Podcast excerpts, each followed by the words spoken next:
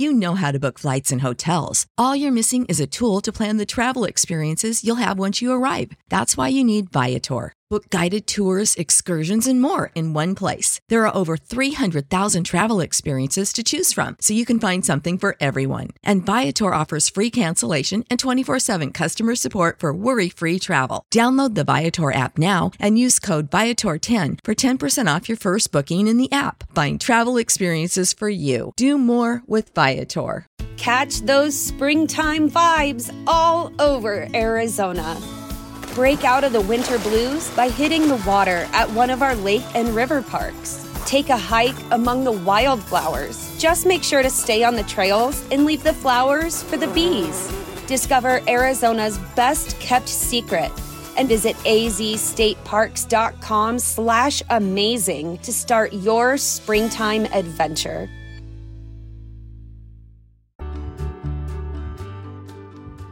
Everyone, and welcome to the Your Village podcast, Parenting Beyond Discipline, the place to learn about all things parenting and get your questions answered. I'm your host, Erin Royer. So, we've got a couple questions today, actually, three questions today. The first question is about some tough morning routines that they're struggling through. So, I'm going to answer that question. And then Julie wrote in and actually asked three questions that I'm going to try to get through them all, but I don't know if I'll have time. The first question is about boys versus girls, the difference in raising boys versus girls, about their development, and different topics we might want to bring up with our boys versus our girls, as well as stranger danger. She had some questions about that, and I don't remember what the third question is about. Oh, birthday parties. It was a question about birthday parties. So we'll see if we can get through all of those today. So, first question is from Tracy, and she says, Hi, Erin. First, thank you so much for your classes and podcast. As first time parents, my husband and I find your advice and parenting methods invaluable. We were both raised in authoritative households, but we want to change that with our son. So, your techniques have really helped us put positive parenting into practice in our house. So I'm going to take a quick moment here because actually authoritative is what I teach. It's called authoritative or democratic style. So I think Tracy what you might be talking about is authoritarian. That's the parenting style that's extremely strict, high expectation, which is good, but also very little room for the child to have their own some autonomy, their own ideas to make mistakes, that type of thing. So um, you we positive parenting is a way of practicing an authoritative or democratic parenting style in a way that really gives the child some ownership of their own choices and teaches them about choices and outcomes and allows them to become much more successful and responsible and cooperative as they're growing up with us and going out in the world. So, Tracy says, We've been using your methods for about six to eight months now, and they've helped tremendously with bedtime, compromise, transitions, avoiding power struggles, etc. One of the areas we're still really struggling with, though, is when we have to leave the house to get somewhere on time, like school, an appointment, or a class. When we can take our time, he's completely fine. On days we have to be somewhere, we apply all sorts of techniques, choices for everything, including how, time, and this or that, contribution. He is responsible for his backpack, socks, shoes, and any appropriate toys for the outing positive reinforcement, coaching, I statements, and one, two, three magic. None of these are helping enough though, because between every single step, example, between every item of clothing to get out the door, he does things like run away, roll around on the floor, stall on choices we give him, and on his worst days, he runs around throwing toys, jumping on the furniture, and causing as much mayhem as he can. Those are the days I usually lose my patience and just force him to do the task or have him sit and hold him while he cries it out, and will then do what we ask, sometimes. The routine ends up taking about an hour just to get him dressed, brush his teeth, go potty, and gather his things. It's become exhausting, unmanageable, and so frustrating, but we just don't know what to do. I don't like starting our day with so much stress and struggle, and it's extra shocking because the rest of our time is usually pretty carefree and fun. So, here is the answer that I sent to Tracy. And the first thing is, it's really good that most of the time things are going really well. So that's great. That's a great start and gives a lot of room for the positive feedback and positive reinforcement for those types of behaviors. So, the first thing that I would do is do as much prep the night before as possible.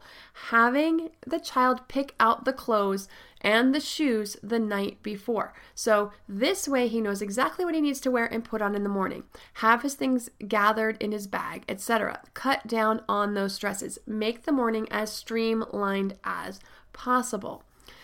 Have yourself ready to go before you have him get himself ready so you can keep him on task and use the choices. Yes, I know you've been using lots of choices, but he's already picked out his clothes. But do you want to get dressed in your room or the hallway, sitting or standing? Also, trying to make it fun. This is huge. This is much different than just you want to sit on your bed or on the floor. Do you want to jump on one foot while you put your pants on or sing a song? Make it a game. Same thing with brushing your teeth. Else, do you want me to sing Row, Row, Row Your Boat or Twinkle, Twinkle, Little Star while you brush your teeth? Something like that. Be as silly as you want to be. Do you want me to flap my arms like a bird or jump up and down like a monkey while you brush your teeth? These will get him engaged in getting through that task. Do you think you can get dressed before I finish three rounds of row, row, row your boat? So you're asking him to kind of go with a, he's racing the clock in a way. This is a game. It makes it fun. These type of things. Then if it goes well, the next time you see if he can do it in the same or even faster than the time before. Kids love to do this kind of thing. The other thing you can do is have logical positive consequences. This is when you give him a certain amount of time to get ready. If he's ready with time to spare, then he gets to spend that extra time doing something he really likes, such as playing with a particular toy, jumping on a trampoline, riding his bike around, riding a skateboard. I'm sorry, that would be something my son would do. He's probably a little young for that. Something like that. But once they're ready on time, they get that extra time to go do something fun. It's their morning before they have to get in the car are. If you're ready early, we can spend the extra time doing X, whatever. Wow, you got ready so fast today that you have 10 minutes extra. You can spend your time jumping on the trampoline or whatever your child chooses, building with your blocks, drawing pictures in your picture book, doing your mazes, whatever it is that he would like to do. Now, there are times and there will be times that the choice is do you want to do it or do you want me to do it for you? And you may have to hold him to put on a shirt and that will happen. But it should become a rare occurrence because the smooth mornings will be more fun for him too, especially if he gets to do something fun once he's ready. Plus, he doesn't like those exchanges any more than you do. But when you do have to do it, if you keep the attitude of this has to be done because we have to go, not one of frustration or anger, it sends a message that, okay, mom means business, and when she says it's time to get ready, then it's time to get ready. Now, I used 123 Magic for this. I know you said you tried that as well. You need to put your shirt on by the time I count to three, or I'll have to do it for you. Now, only do this if you're ready for him to bolt, because you said he likes to run around the house, meaning he's blocked in the room, or you're ready to get him if he does try to bolt. So you're standing in his doorway. And when push comes to shove, when the rubber meets the road, you're standing in the doorway, he won't be able to get out. I need you to put start putting your shirt on by the time I count to 3 or I'm going to have to do it for you. Now, a few times of this and it should dissipate very quickly because there's no fun in that game if there's no running and chasing. That becomes fun. That becomes a game. So you want to make the games fun in a productive way where he's racing a clock or trying to get it done in three rounds of row, row, row your boat rather than, hey, let's see if I can get mom or dad to chase me around the house and wreaking havoc. So it's no fun to be held and have a parent dress you. It's much more fun to race the clock or the song and then have extra time to do something fun. To me, there is nothing more important than my family's health and well being. We all know the quality of the air in our home is important. But did you know indoor air quality can be up to 100 times dirtier than outdoor air? I've got to tell you about Puro Air. In 30 minutes, this device will remove allergens, dust, smoke, dander, and gases from the room. Puro Air uses a stronger filter called a HEPA 14 that filters pollutants at a microscopic level and is backed by scientists from Harvard and MIT. In laboratory studies, users saw noticeably cleaner air in just 30 minutes. When it comes to babies and children, there's nothing worse than dealing with a cranky baby or child who can't sleep because of congestion. Air purifiers can help reduce congestion and improve immune system function to fight those winter colds and flus. I use my Puro Air purifiers to clean the air in my home, especially in our bedrooms while we sleep. It has a quiet, relaxing hum and cleans the air from pet dander, allergens, viruses, dust, mold, odors, and contaminants. It has four levels low, medium, high, and sleep and four different timer options so you can customize it to your home and your needs. Check out Puro Air at getpuroair.com. That's G E T P U R O A I R dot com. Puro Air is the only air filter that uses a HEPA 14 filter. That's getpuroair.com. This episode is sponsored by ByHeart. ByHeart is an infant nutrition company whose mission is simple make the best formula in the world. Using the latest in breast milk science, ByHeart created a clinically proven, easy to digest infant formula that's made with organic, grass fed whole milk, certified clean ingredients, and features a patented protein blend that gets closest to breast milk. Our blend includes the most abundant protein found in breast milk, alpha lac, as well as lactoferrin, the number one protein found in colostrum, along with broken down, partially hydrolyzed proteins. ByHeart is an easy to digest formula in addition to its patented protein blend, our formula includes prebiotics and an 80 20 whey to casein ratio, like in early breast milk, which is tailor made for a newborn's digestive system. ByHeart is the only US made infant formula to use organic, grass fed whole milk, not skim. Curious about ByHeart? Redeem your welcome offer at byheart.com slash podcast with the code parenting for a limited time. Additional terms and conditions apply. Okay, so then Julie sent in a couple of questions here. She says, I have a few questions or suggestions for podcast episodes.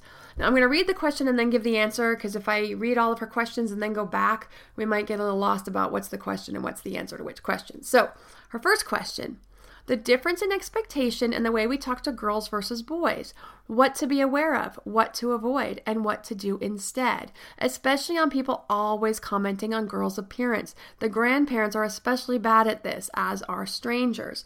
And Julie asked some really great thought provoking questions. I really love these. So, this is a really big topic, and there's so much societal molding that goes on. A lot of it. Most of us are not even aware of, and I'm sure there's many things I say or do with my kids, even that I'm just not aware of, but we're slowly becoming more awakened to this.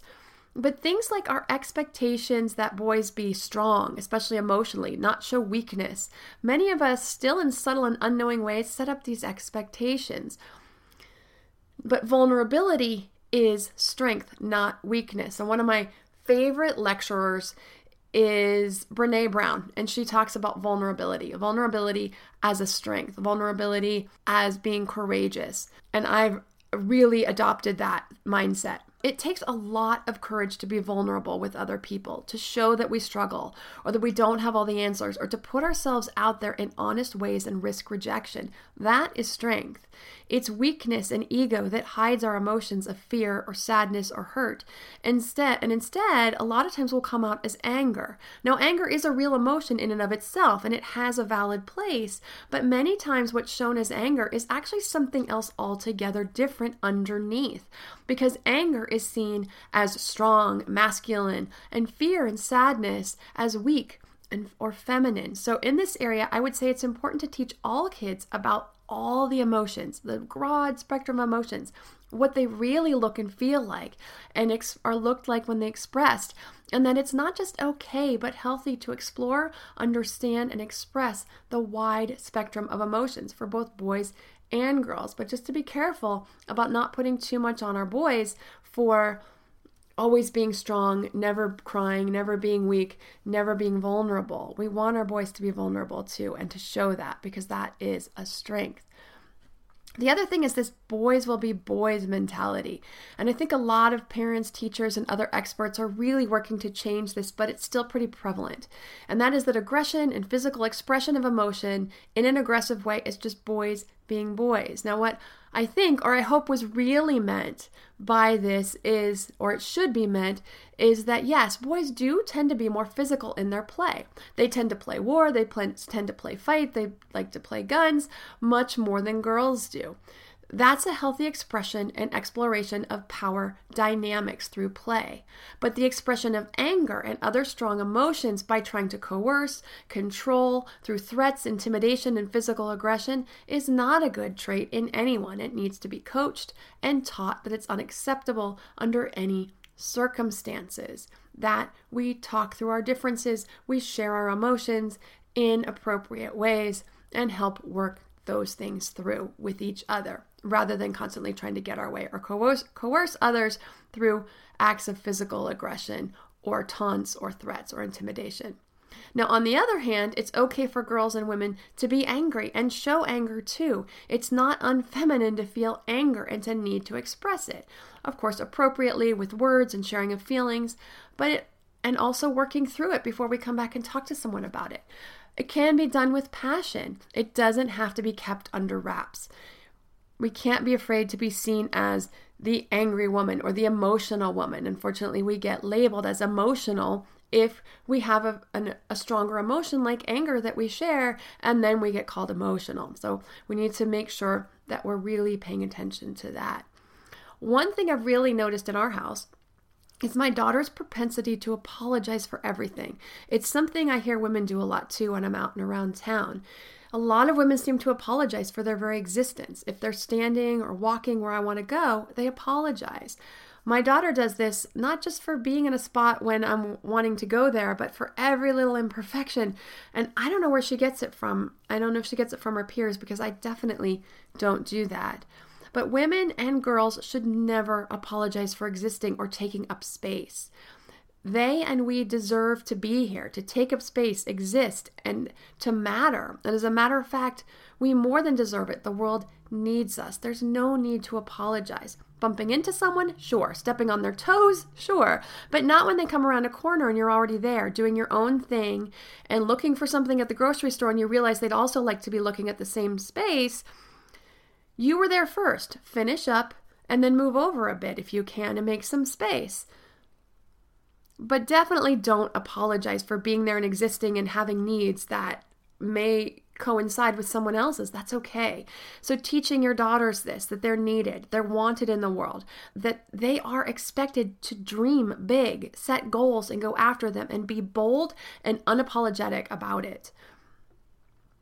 When it comes to girls and looks. So let's pull that apart a little bit. I'm going to start with boys. I think we need to stop and think how would we treat a boy the same age in the same scenario? Or how would we expect that boy to be treated in the same age in the same scenario? I tell my sons they're handsome or they look handsome when they're dressed up or when they've done their hair. And of course, I do the same for my daughter. I realize it's not yourself as the parent that you're trying to navigate this question, but I think that's a place to start. So you might want to think about or take note of what this person has either said to your son, if you have one, what you would expect that um, person to say to a boy if there were one there, or what they have said to another boy who's also around, or what you think they might say to a boy in the same scenario. So, this is a common exchange where boys are asked about school and hobbies, and girls are told their dress is pretty or the ribbon in their hair looks nice. So, the best thing to do in these scenarios is to be prepared with what you think is the best conversation topics.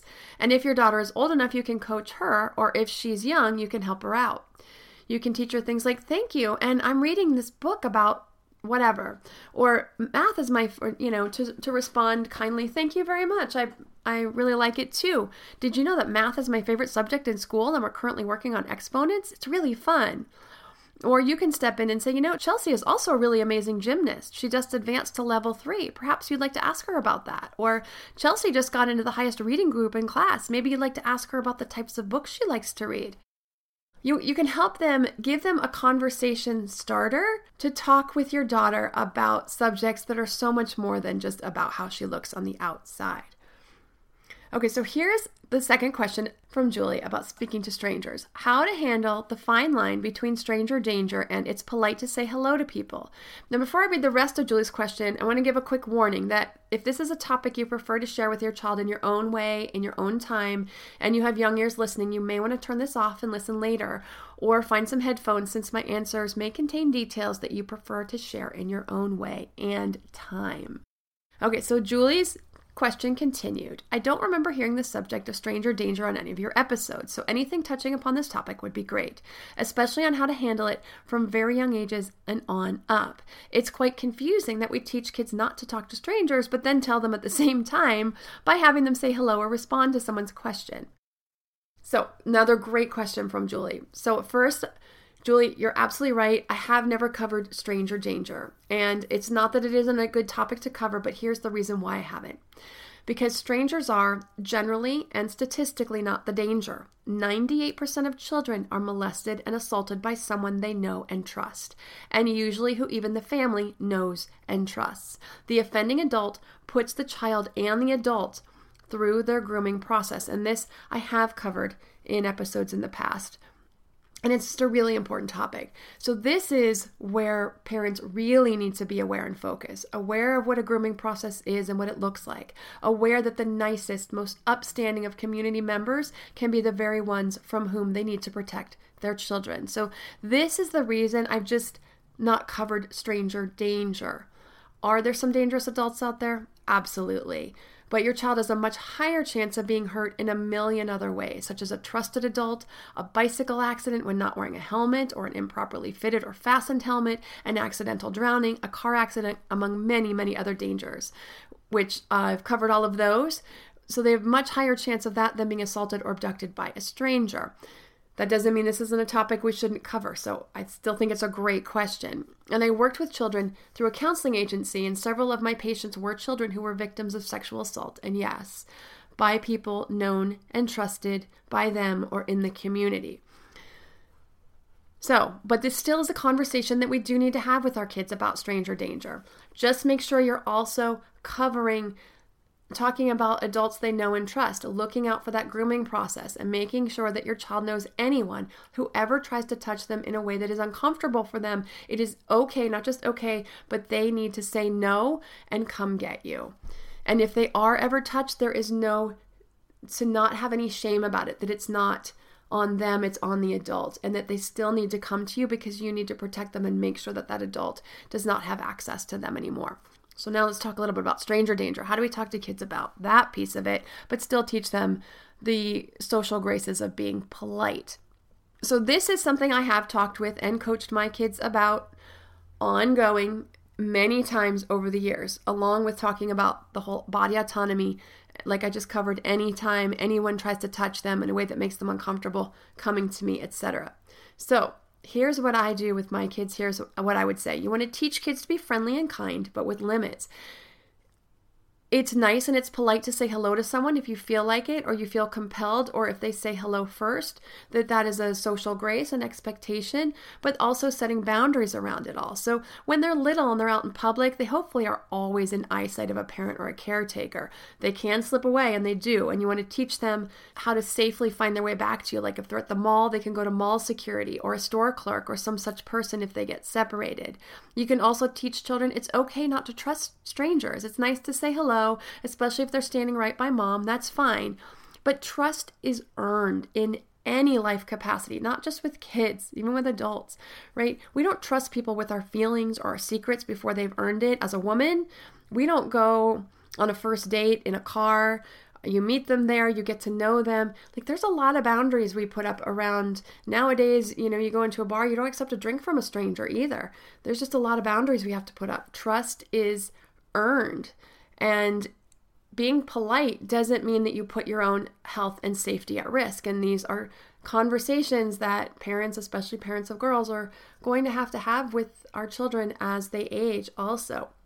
So I tell I have told my kids about the ploys that child abductors often use, which is anything to entice them away from safety and especially into a car. I tell them to never get near anyone's car. If they ask for directions, it's not rude to just walk away if they feel uncomfortable. You know, a, a good adult, I tell my kids this too. I said any adult who has a decent understanding will not be asking a kid for directions or asking their kid a kid to come closer to their car. I can't hear you. If someone's telling you that, either they're just completely oblivious or they're dangerous. So you need to get away. And so it's okay to say either just walk away and say nothing or say, I don't know, I'll go get my mom as they quickly walk or run away. I tell my kids never believe anyone who promises anything toys, candy, puppies, over here, or come look in my car. They know to just turn and run or to back away quickly if they're close so they keep their eye on them, just back away. So, you know, unfortunately, these are conversations that we need to have with our kids. They unfortunately need to know that the world isn't safe and everyone isn't always nice and and I wish we didn't have to have these conversations, but we do. And so these are the kinds of conversations you can have. And then you want to use while you're out and about situations just to coach them. So if a nice seeming person comes up, you're in the grocery store and they say, Hi, how are you? Or that looks like a cool truck. You can teach your child how to be polite and respond, but then also just that they need to stay by you or that, you know, you can teach them some boundaries around that. So, uh, again, Julie had another great question about birthday parties, but I'm going to get to that one next week.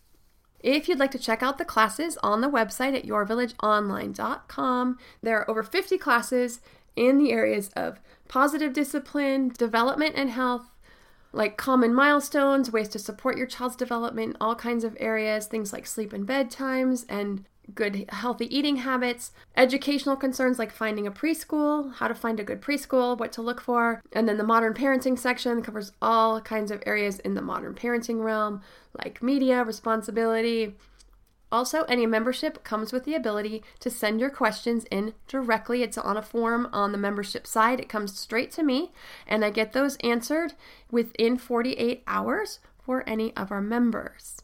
If you have a parenting question you'd like answered, send an email to podcast at yourvillageonline.com. Thanks for listening, and see you next week.